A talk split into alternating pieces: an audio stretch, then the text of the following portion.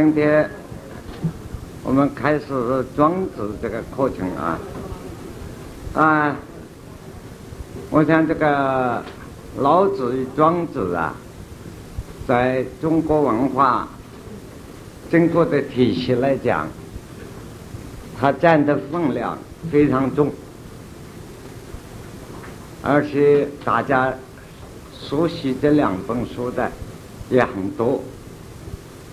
呃，不过现在啊，这个关于庄子啊、老子的解释，同每个人的观点、所感受各有不同。那么历代对这个庄子这一本书的注解也非常多。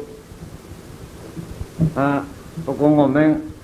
现在重新做一个研究啊，必须要把这个庄子在中国文化历史上这个位置啊，他所占的分量，要特别提出来再做报告啊。啊，我们都晓得，在中国春秋战国的时候，战国的时候，所谓百家。珠子在那个时候非常蓬勃发达，啊，战国的时候很发达，不是讲春秋的时候。我们拿两个人物来代表，春秋时候是孔子的这个阶段，孔子到了春秋的末期了，跟到就是战国的时候，战国时候也是天下。在中国历史上，天下大乱的时春秋与战国先后乱了三四百年左右。这个阶段在我们这个历史是一个顶混乱的时候，但是在一般学术思想来讲，我们这个学术思想在这个时候也在发达的时候。可是青年同学们有一个观念要搞清楚啊，并不是说这个时候是学术思想最自由的时候，这个名词不是那么加法的。那个时候无所谓不自由，也无所谓自由，是这个各种的思想啊蓬勃的自己发展，其原因呢？说到我们这个民族这个国家，在春秋战国时候，文化没有完全统一，文字也没有完全统一，尤其政政治的体制，啊，所以每一个国家的诸侯各霸一方，那么所有的学术思想啊，也各有不同，但是都是一个。中国文化的系统下来，啊，我们看到庄子这本书，可以说另外一个人代表孟子。孟子，但是在孟子里头，孟子没有攻击过庄子。孟子攻击过一个人，墨子，啊，杨子。我们晓得墨子与杨子啊。都是道家的，属于道家的这个人物，分流的、分支的啊。所以孟子、墨子这本书现在还流传的有。墨子的主张，大家应该大概也知道，他是主张目定啊放纵。一立天下，没有自我，只有做事做人。用头等起一直到做生，自己怎么样牺牲了，都可以救这个国家、救人类、救世界。所以用头等起一直到做生，都可以牺牲了。目定放纵，一立天下，这是墨子的。所以墨子主张贤人的政治，啊，墨这个这些等等很多，相反的，这个道家人叫杨子，养猪，他的名字叫养猪啊。墨子的名字墨子。养猪的思想跟墨子刚刚相反，就是个人的自由主义，是爬一毛而立天下而不为也。帮我爬了一根汗毛，可以救别人，不干。为什么不干？他人为什么要人家救啊？每个人要自己想办法。我不能爬一根毛救你，但是我也不想在你身上爬一根毛包住我。个人管个人的，这两个思想，一个是天下绝对为公，无我忘己，忘掉了自己；一个呢，绝对为己，个人主义、自由主义。啊，我们晓得这是一个哲学思想的大问题。天地间的人是不是能够真正的做到？大功，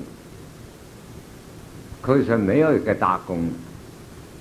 譬如我们现在在十这个地方十一楼，我们所照应的是自己这个楼上的人，下面从上楼做什么我们不管，没有办法照应。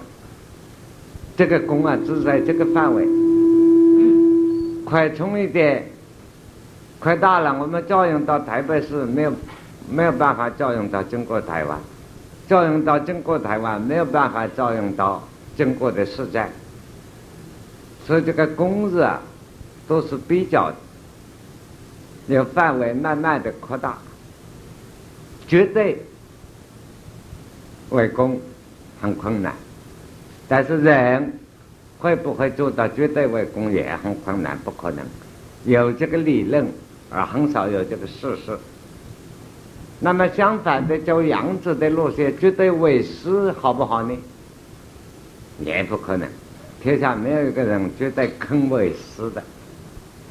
啊，说我我的东西你不要碰，你的东西我也不拿，做不到。我的东西我可以，你不能碰。你的东西啊，你的就是我的，差不多。啊。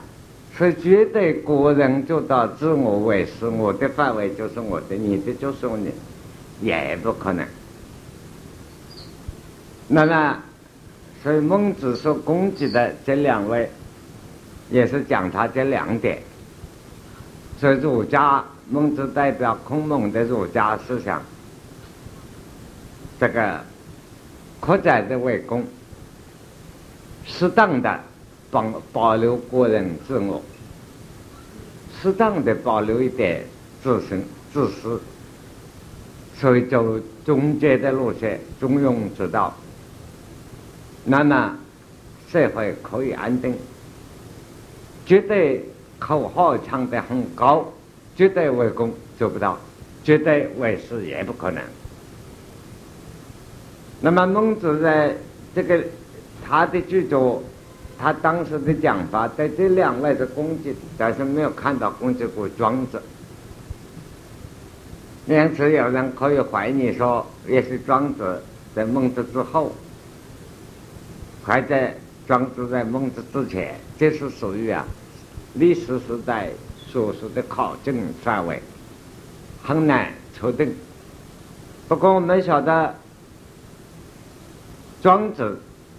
有一点我们可以确定的，孔孟的文化思想，乃至他的文章，乃至他所代表的一切，是齐鲁，是周朝文化齐鲁这个系统，也就是鲁国系统，可以说北方系统的这个文化思想与北方系统的文章。所以我们中国人都念过史书，尤其老一辈像我们以前是背的。为了文章要学好，必须要背孟子、庄子。像苏东坡再三是讲，我们要写好文章。啊，孟子、孔子的著作，孟子的著作，尤其孟子与庄子、司马迁的《史记》这三部书的文章背得来了以后。打开可以做大文章了，自然写得很好。所以过去我们都背的。但是你看世俗的文章，文章文学的正改，跟老子、庄子两回事。那么可以说，世俗的孔孟的著作文章是北方文化系统的文学的味道，很温柔，很敦厚，很严正，啊，也很风流。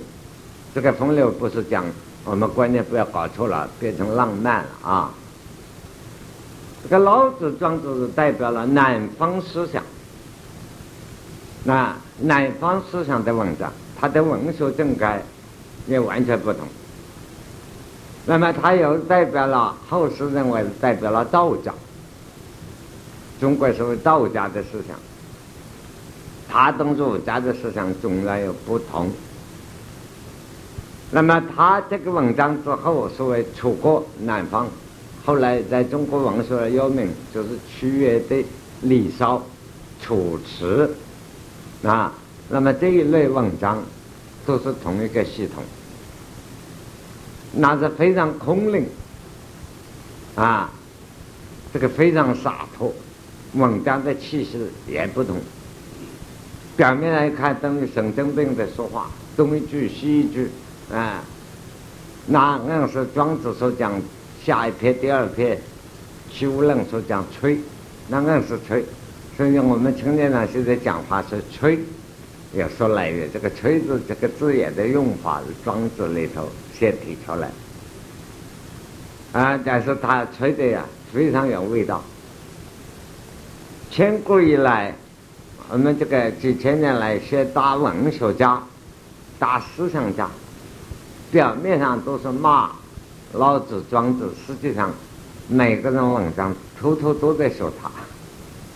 所以只有到了清朝，这个怪人，这个怪的文学家、思想家曾生旦提出来六部才子书，《左传》一部，司马迁的《史记》、《庄子》三部了，《水浒传》、《三国演义》、《西厢记》，哼，六才子书。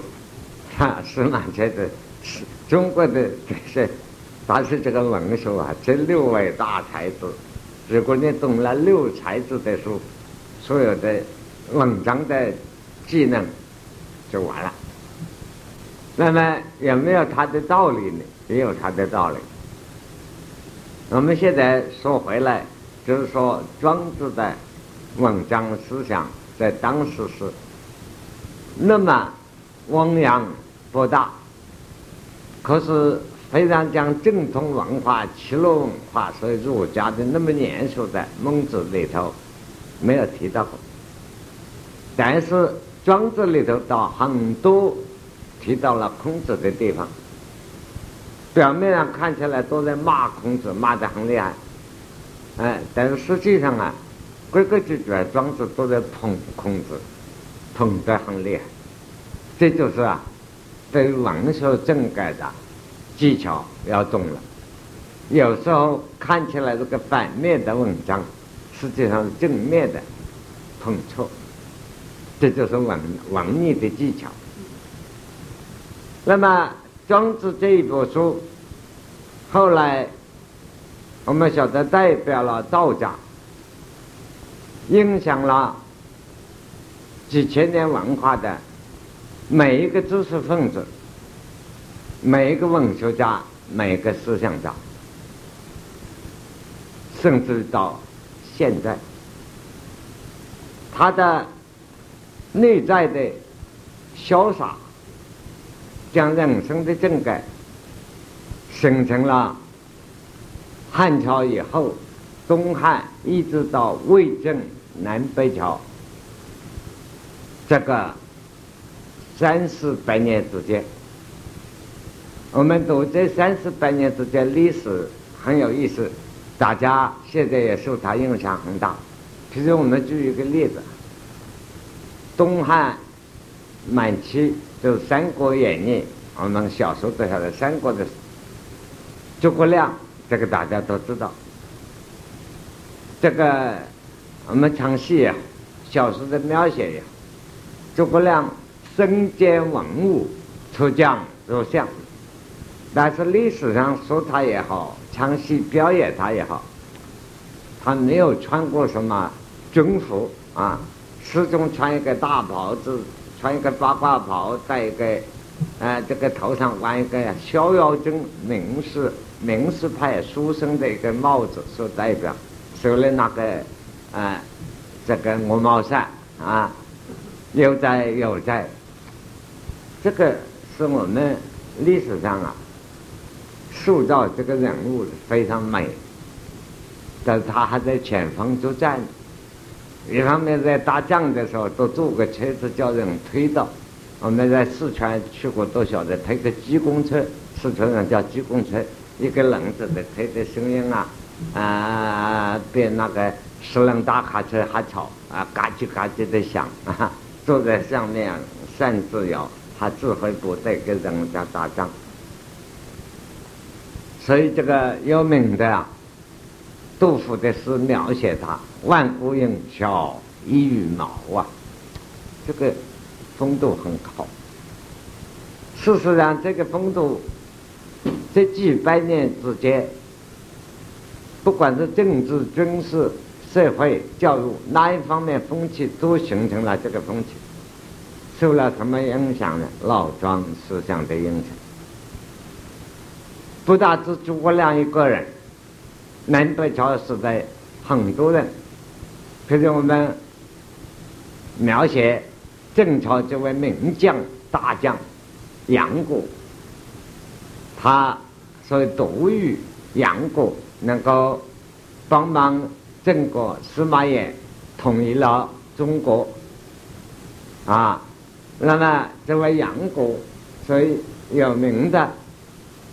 在前方当将领大元帅的时候，请求款待，那么历史有名的形容他，请求款待，这么一个上将军，一个大元帅，在前方作战指挥的时候，请求穿的就是个长袍子，冬天的棉袍，冬天穿个棉袍，不穿军服，款待古代呀。这个文官武将腰里都拴一根皮带，啊，那个带子有时候要拴紧一点，它是松松的挂下来。我们不是看到唱京戏，有时候那个腰带挂下来的放在肚子下面，表示轻抽缓带，很舒服的。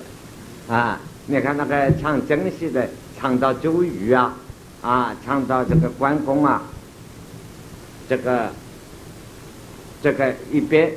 这边都是穿穿的这个遮住遮袖子啊，袖子都是很窄的，在画的那个武将的这个袖子，这边啊大袍子衣服挂的很大，这样一半是大袍子，这一半是露出来，穿一个穿征服的拿刀的，这个我们大家要知道，中国文化戏台上这么一个人出来，就知道他代表着文武双全。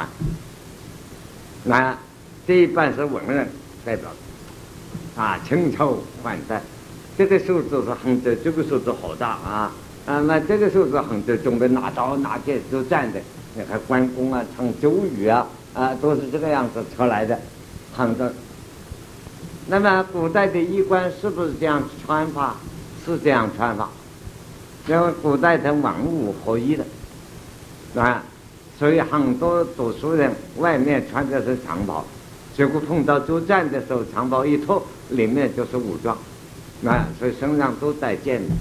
那么他露出一半，表示要打仗我也可以来啊，这边要读书呢我也会写，哈，就这个味道。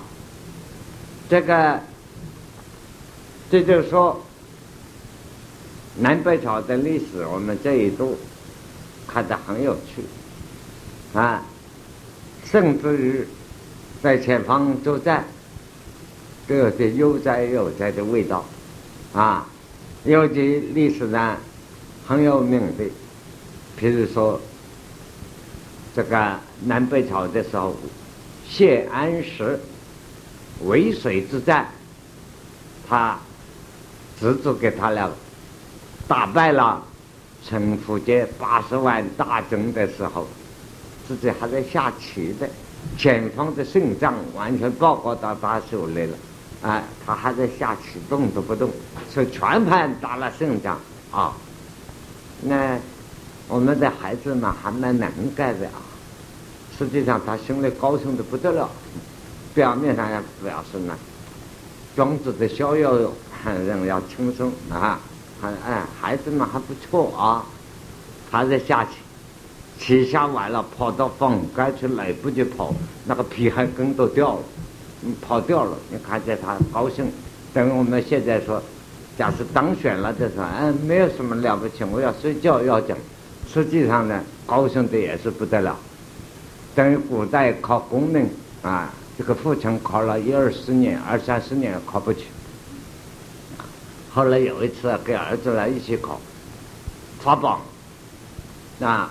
反倒了，这个父亲啊很紧张，几十岁也没有考取，儿子一二十岁一起考同榜，父亲就跑到房间洗澡，啊啊，快要发宝了，轻松轻松啊洗澡。这个儿子晓得发宝了，就告诉爸爸：“他爸爸，告诉你，我考中了。”父亲在那洗澡，小小一个功能，考起来有什么了不起？紧张什么？第二句话，儿子说：“爸爸，你也肿了啊！”他把门一开呀，衣服都忘记了穿，就跳出来了。这个道理啊，是中国的考试啊，说来都很紧张。我们看了过去的好多考试古诗，那个假的从容啊，这个文化的面貌，是都说在文人假的从容嘛，都是受了。不管是真假的从容，受庄子的影响非常大。第二点，我们晓得，我们手里拿的书，分庄子的内篇、外篇。假设翻开目录一看就知道啊，内篇只有七篇，在学者们的考据。认为内篇是真正的庄子自己写，外篇中假篇靠不住，认为是后世人乱加的，假托于庄子的名义加上去。内篇是非常有名，但是大家忘记了，在中国文化影响最大的是庄子外篇与假篇。所有中国的做做皇帝的帝王之学，军事上的兵所用兵的盟络学，作战的盟络，那做人的盟络，可以说真正能够应用到庄子的历代的大政治家，每一个创业的帝王。创业的人物，乃至于曹操啊，这一般人清楚的啊，多受了庄子外篇的影响。庄子的外篇影响到这个我们这个文化，可以说几千年，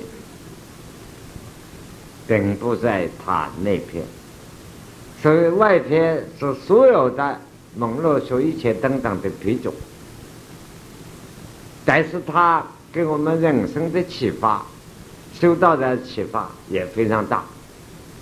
那这个要特别注意的。那么我们现在先开始研究一下庄子的那篇的第一篇有名的叫《逍遥游》。逍遥两个字，不是西门町那个逍遥池啊，那是洗澡的地方，不过也取。有一点去庄子的一篇的意味，在中国文化里头，“逍遥”啊这两个字，庄子先提出来。他人我们现在都讲讲要逍遥，逍遥。这个逍遥常常是修道的人如何去逍遥，等于修佛的人要求解脱，修佛人求解脱，对不对？佛法是求解脱。结果我们看了去都修道的人一点都不逍遥，越看越苦。那个修道打坐的呀，吃啊，又吃素啊，又守斋熬，又这样那样，哦，这叫做道。看他的一点都不逍遥。学佛的人要求解脱，我看他一点都不解脱。这人生既不逍遥又不解脱，你说这个人生何苦？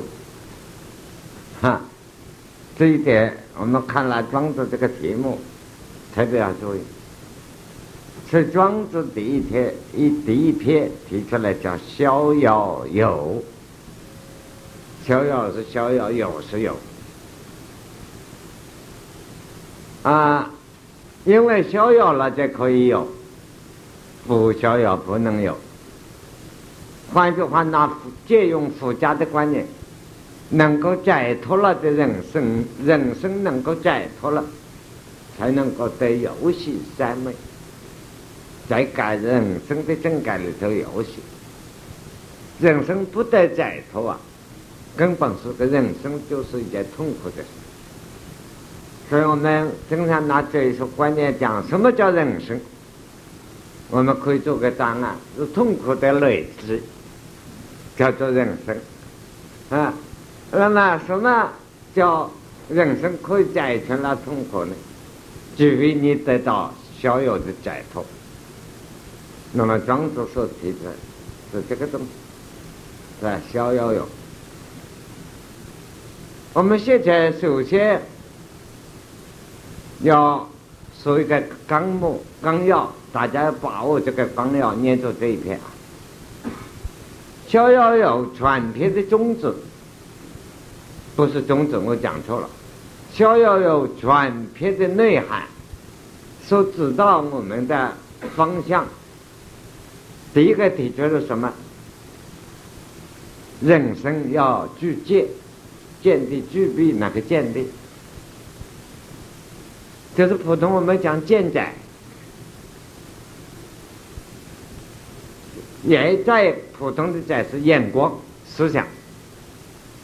一个人没有远见的人，见窄都不行。要想成功一个事业。或者完成一个人生美好的途程是不可能，因为他没有眼光，没有见解。所以啊，他提出来第一个是具见、具备见地。一个人要具备高远的见地，才能够做大事地，从基本上做起。所以后来。中国的禅宗，禅宗的道理首先就讲一个人需要具见，具备了高远的见地，是见得到才能够修道。结果谈修道啊，不能见到，还修个什么道？你道都没有见到，修个什么？等于说我们见到了真子啊，见到了前面是一块一坨黄针。再想办法把这个黄针把它打成一个东西，你都没有看到黄针，你在哪里瞎想有什么用？这第一个庄子的这人生要具见，真正的修道要见到，才能修道。换句话，不修道做人，做个人道，也要真正了解了人生的。才能够懂得人生，所以第一提出来见见具见。那么具个什么见呢？逍遥游里头告诉我们，是个解脱的见。要人生不要被物质的世界，不要被现实的环境所困扰。假使被物质世界限制、现实环境困扰了，这个人生的见解已经不够了。那么，我们可以刚才讲的出个题目问：什么叫人生痛苦的累积？那是普通人，所以能够要具备了高远的见解了以后，那这个人不会被物质的世界困扰，不会被人生痛苦的环境困惑了，会超越，会升华。这一篇道理，它的方向内涵大概告诉你。那么它全篇里头有两大方向，那这个两大方向有八角处的比喻，告诉我们人生与真正修养的方法啊，世界上。最高深的道理，同人的感情一样，最深厚的感情没有办法表达的。世界上最高深的道理，言语文字没有办法表达，表达不出来。言语不管是中文、英文、法文、日文，言语文字可以表达了人生的思想。我常说，人与人之间没有误会，和言语文字不能表达，表达不出来。等于说，一个人最高深的情感也没有办法表达。怎么表达？只有哭，因为哭了啊，才晓得，哎呀，这个人他好有好多情哦，他好相信哦。他不哭，我们不知道他情感。是吧？不然就哈哈大笑，笑得昏过去了。但是晓得他高兴，高兴死了嘛？啊，有这个道理，这就是人生的追求。但是也有最高明的，不能表达的东西，他要转个弯来表达，转个弯表达，那就用比喻表达。所以世界上。最高明的、善于用比喻的几个大宗教家都用善于用比喻，譬如释迦牟尼佛最善于用比喻，那用莲花比喻，用什么比喻？那么还有呢？耶稣也很会用比喻，庄子也常用比喻，因为有许多地方不用比方。讲不出来啊！比如我们说一个人，啊，这个你这个人很漂亮，那我漂亮到什么程度啊？你漂亮比杨贵妃还漂亮。那个杨贵妃究竟有多大漂亮？我们没有看过，不会拿那个比喻来，就说明她漂亮的程度。哎，或者懂了。所以你这个人很讨厌，讨厌到什么程度也不知道，啊。我们必须要注一个借一个比喻来说明，所以《庄子·逍遥游》里边有两个大方向，有很多的比喻的关键。那两个大方向？第一个方向告诉我们无话，这中国文化一个大标题啊，道的。这个这个宇宙啊。所有的生命，所有的一切万物，都是物理的互互相变化，所以叫做无化。无与无之间互相的变化。譬如我们人，也是个无化，东西变化的，一个男的，一个女的，就变了我们那么多人。我们每个男的，每个女的，彼此在变化，又变出了很多人。都在变化。现在我们生命活到啊牛肉啊、白米饭呐、面包啊、青菜啊、萝卜啊、香肠啊，又变成了我们我们的排泄了的汗呐、口水啊啊，这个又变成肥了，肥了又变成万物，一切万物互相在变化，而且非变不可，没有一个东西不变去了，总要变，无化。所以在道家的观念，整个的天地、整个的宇宙是个大化学的锅炉。我们不过在这个化学的锅炉里头，一个壁化、受化的一个小分子而已。我们也不过是在这个宇宙万化里头的最加了最小、最小一点点的化物。有我们也是一个所化的，要如何把握那个能化？能化的是谁呢？把那个东西抓到了，就得到了，就可以逍遥。不然我们始终还是变化的，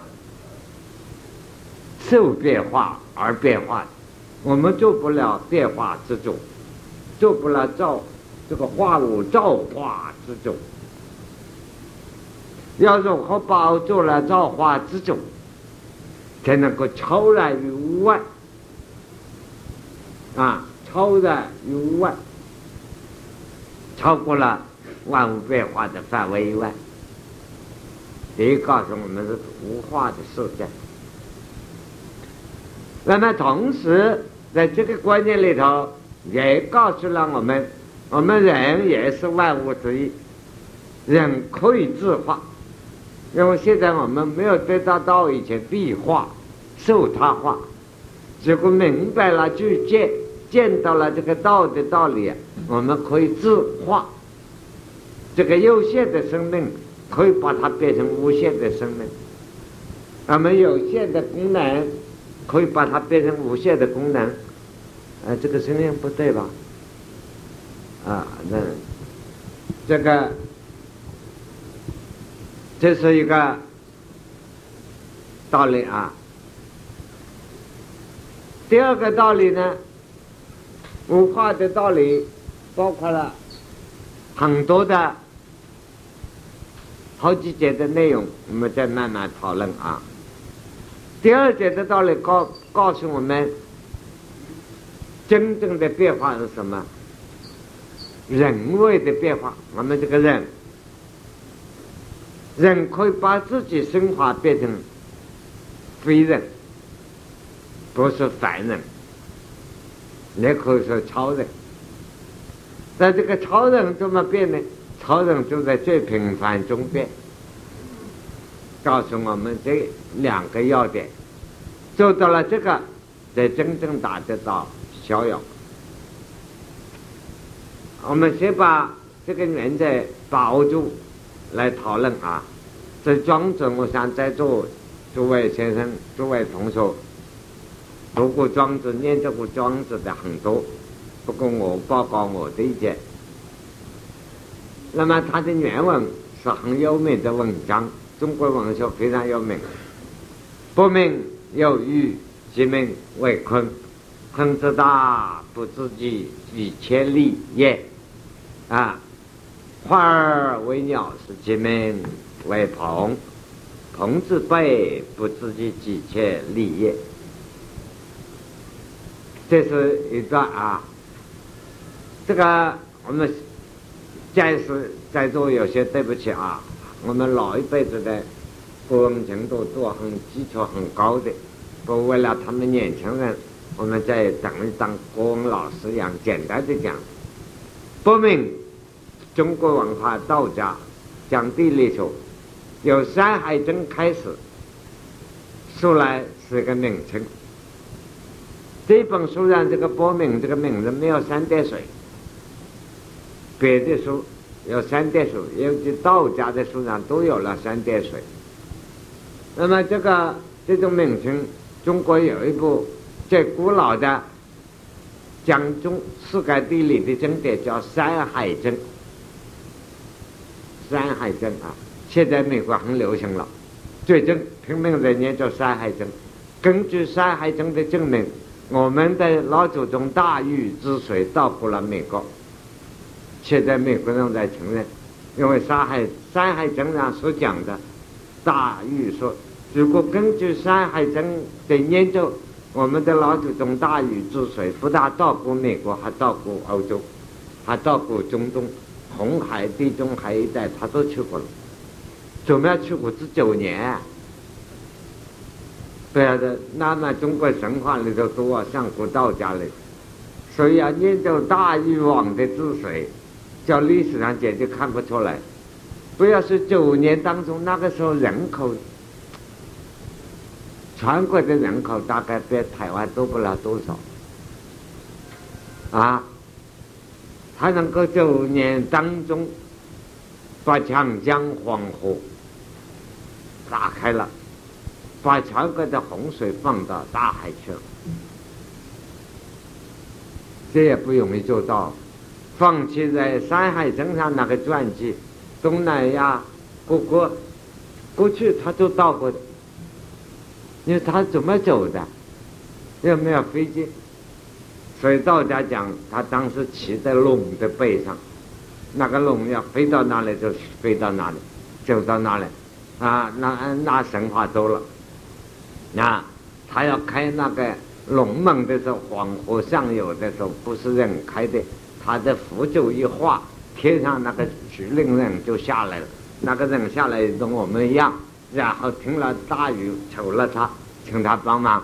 他听他的命令，他好了，你说怎么办？他把这里的他，那个人就把自己手打到那个这个这个华山这里的两个脚蹬在黄河背岸。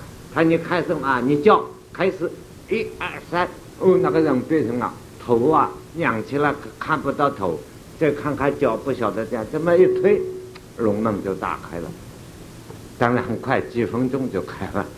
所以他九年当中啊，大水把中国拖的，哎，但是啊，我们现在听是蛮好玩的啊，科学神话。仔细一想啊，这个里头很多的问题，上古的记载都不发达。不要说打黑龙门，全国的人力拿来挖一个，挖一个长江的黄河的一截，给你要三十年也做不到。为什么九年治水就下去了？啊，所以这些资料你们要哪里找呢？哼，在中国道藏里，你看大禹的传记，《山海》《山海经》越看越神怪。啊，讲他倒是看到世界上的人类有许多有个全身骨，啊，我想想，蛮好玩的。我们现在可惜没有了。这个人生来这里有个洞，天生有贵人就有洞，啊，不是贵人大概没有洞，洞要小一点，这里有个洞对穿的，啊，贵人吃了饭要走路啊，哎，下面的拿个杠子这里一套，两个就抬走了，这路都不要走。啊，有全新国，啊，有各种各样的国家，各种人类。那么现在倒不是我们在搞，外国人在研究，哈，研究去研究来不得了。所以大于到过美国的，最近发表的证明，那么，所以有个美国同学问我。老师，台湾买不到，买不到《山海经》啊！我说买得到，在哪里？我告诉你，他买不，赶紧看，赶紧要念着。是北《山海经》上所讲北冥是什么地方？等于我们现在讲地球的波及，这个要注意啊。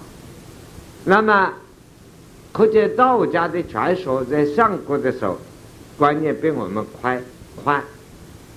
学术整个思想比我们大，反正我们到了后世把北冥说的渤海，中国的渤海叫做北冥，但是把范围缩小了。中国上古的北冥等于现在根据《山海经》根据上古的书籍讲地球的波及，说哪里有一条鱼叫做鲲鱼，这个啊，这个鲲鱼嘛有多大呢？啊，这个庄子说不晓得有几千里大。注意啊，我们年轻同学们读这个书，庄子说不晓得有几千里大。我经常看到年轻人写文章写庄子，庄子说那一条鱼啊就有几千里大，你已经错了。他是不知几几千里也不知道啊。你硬说只有几千里，你已经把它确定了。所以你啊，变成庄子的老师了啊！他讲不只有几千里，几千里不知道，等于印度的佛经翻过来八万四千，再不然说的呀，不可知、不可说、不可量、无量无边啊！结果我们学佛的人啊，打起坐来呀，都把它变成有量有边了，好像就是那么空，空的就是我那么大。那这不是有量有边吗？那都出在了腐朽。庄子说这条鱼有那么大，他说这条鱼啊古怪了，突然一个变化，从海里头啊飞，飞上天就变成鸟了，叫做大鹏鸟。这条鱼一变变成大鹏鸟，它的背呢，它翻过来啊，鹏字背，所以没有讲鸟这么大，你知道吧？因为鸟多大很难讲，你讲鸟的背啊，还是讲鸟的翅膀撑开这么大，还是讲鸟的肚这么大？哎，你看他用的文字非常科学的啊，鹏字背，讲这个鸟的背有多大？也不知几几千里，这个很怪了啊！我们先讨论这个问题。这就是中国的科学。啊，你们年轻的听了一定笑，我们乱扯科学，不然，中国的科学是中国的范围。实际上，我们晓得讲科学。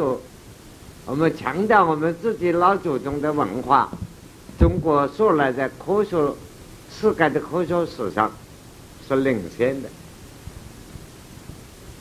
当我们还有科学的时候，西方文化还没得影子呢。当然，我们落后了几千年都不肯就进步。现在呢，那非跟人家，我们还有许多的理论科学。你要看了笑死人，但是真的假的还不知道，还不要轻容易笑。所以我们晓得台湾的路都知道啊，台湾有路啊，头上脚的那个路，我的口音不晓得诸位听懂吧？路啊，沙路那个路，你要晓得海边的鲨鱼可以化成路，鲨鱼到了年龄会跳在海了，一大滚啊。就跑到山里头变成路了，你信不信？信不信由你，讲不讲由我。这个，但是有一些东西啊，的确会变的啊。常用文字是系中变来的，不错啊。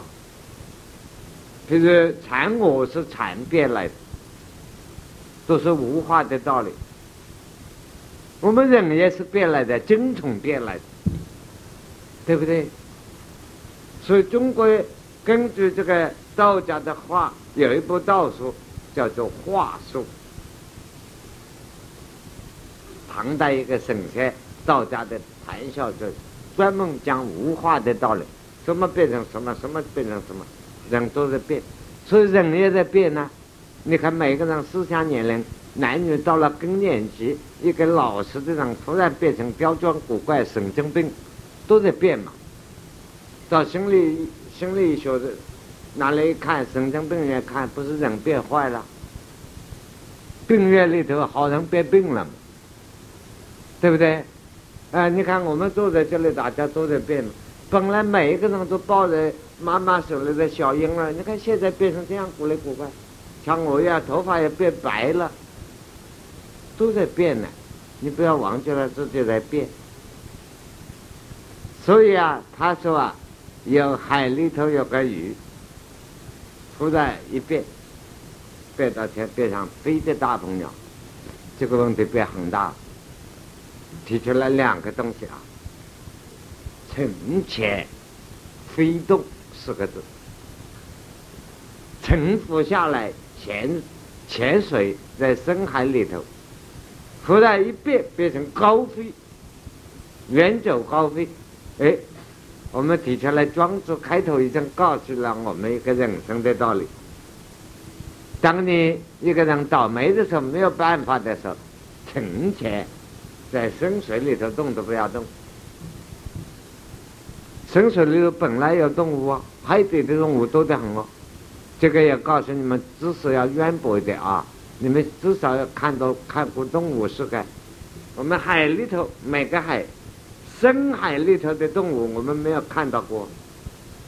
深海里头的生物都很庞大，而深海里头黑的没有亮光哦。深海里头的动物，它本身都带光、带电，头上都要亮光，还吃饱要亮光。你不相信去研究生物？所以道家是包括了知识非常渊博的，啊，所以啊，一个人假是人生在年轻的时候，或者修道没有成功，要修道的成戒而修，修到相当的程度，也变化了飞，升华飞动，至少要这个意义告诉，但是还有这个事实没有？有这个事实。这个事实，那么中国的道家呢，修道啊，你们在座很多年轻人喜欢修道。什么是本能啊？我们身体上，丹田海底之下叫做本能。他说，什么是南极的南能啊？头顶上。所以修道练真化气，炼气化生，炼生还虚，练到了顶上，他佛家叫化身千百亿。就是提这个道理，就道家佛家解释庄子啊，像这一面解释了。但是我们不管，只把这些知识介绍给大家啊。他说，这条鱼变成鸟，鸟的背跟鱼的本身原来没有变以前一样，也不晓得几千里啊，大。可是它变了以后啊，比原来做鱼的时候还厉害。为什么？做鱼的时候几千里嘛，比那大蜂鸟那个大小面积那个背有几千里，没有算两个翅膀哦。现在加了两个翅膀，它这两个翅膀，如果我们写白话文怎么写？要加三个字。我的妈！那两个翅膀坠起来，一挂起来，一展开呀！像天上的云一样，把天两边都盖住了。你说多大？如果写白话文不加这三个字，形容不出来。啊，一定要加我的妈呀！啊，四个字还要呀，还要加一个标点啊，惊叹号。它是那两个翅膀啊，一展开呀，嚯，把两个东半球、西半球都遮住了。你看庄子的文章。所以啊，要说吹牛，要说写文章，要说庄子。那一来，这个杜杜甫啊，我们唐代的诗人，有名的诗人，讲作诗：女不惊人死不休。一个人写文章作诗啊，说出来就要吓人，就成功了。那个说出来这个话，说的文章写出来，或者看了，问题都。不打一个，这个文章就不值钱。那么要说到女要真人啊，杜甫的诗是女不真人死不休。要说话说的惊人，那个说庄子，他一说一吹就那么大啊。你不争人啊，死不休。杜甫的诗啊，我们先休息一下。